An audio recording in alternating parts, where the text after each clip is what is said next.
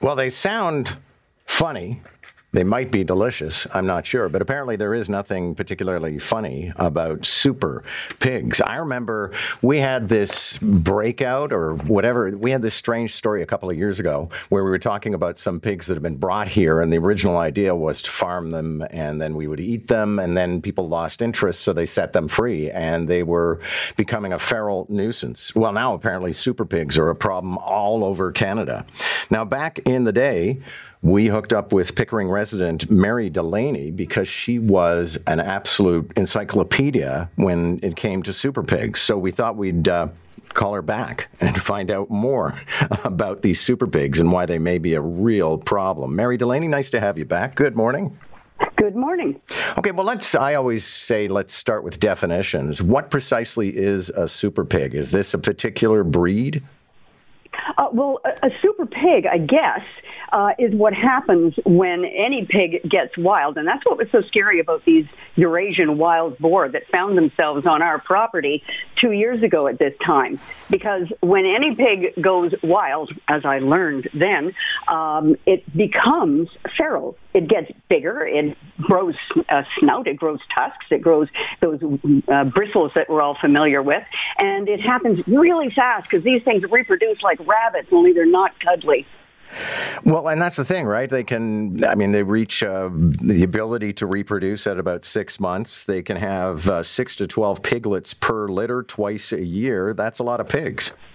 It certainly is. And one of the, the many fascinating facts I learned really, really quickly, uh, it was a steep learning curve for me. And I should go back and say the only reason I'm an, anything resembling an expert is because these things were on our property, not once, but twice, uh, two years ago at this time. First 14 of them met up with my husband out at our barn, and then four of them were just outside my kitchen window digging up grubs at my bird feeder.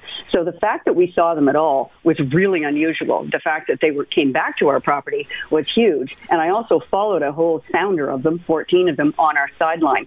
So uh, it was a fast learning curve for us. And one of the many fascinating things I learned about them, and oh my God, these things are, are really incredible, um, was that they can grow to massive size and they get bigger the further north you are. Isn't that lovely? So apparently in Siberia, they can get to be the size of a small bear. Wow. Okay. Now, here's the key question Are they good eats? Um, I've only had wild boar once, and that was in Portugal.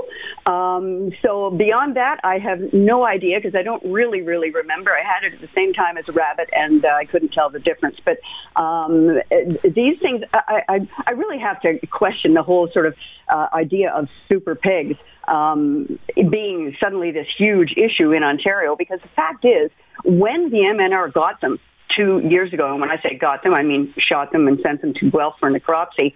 That was it. That was the end of the outbreak, and it was uh, an incredible feat that they did, and it got uh, kudos. Um, and and applause from all over North America, including the leading expert in Saskatchewan, Dr. Ryan Brook. That's where they've got a huge issue. Well, and from what I'm understanding, eh, they have a hard time getting from Manitoba into Ontario, but out on the prairies, they're a real problem. And you mentioned that you have a farm and that they were, you know, looking for grubs in the ground. They can wreak pretty awful uh, destruction. They certainly can, and that was why uh, the MNR had such a terrible time getting them two years ago at this time because it had been a lovely autumn and November. Um, we were on the federal lands of North Pickering, which is uh, when you combine it with the Rouge National Urban Park, which was all expropriated for an airport that was never built back over half a century ago. You've got 18,600 acres of farmland and very, very few people. So these things were just uh, dining out. They were getting everything they love and more. And that's why Ryan had, uh, had the MNR had such trouble catching them and had to resort to some pretty strange measures.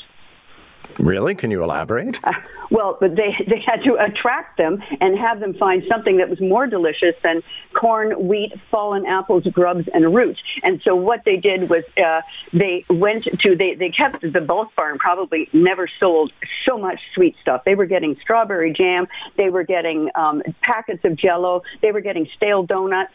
Um, and finally, what got these things to come in was something that they called fluffernutter on a stick. It was oatmeal uh, packed onto a stick so that it would wave around in the breeze, and coated with marshmallow and peanut butter.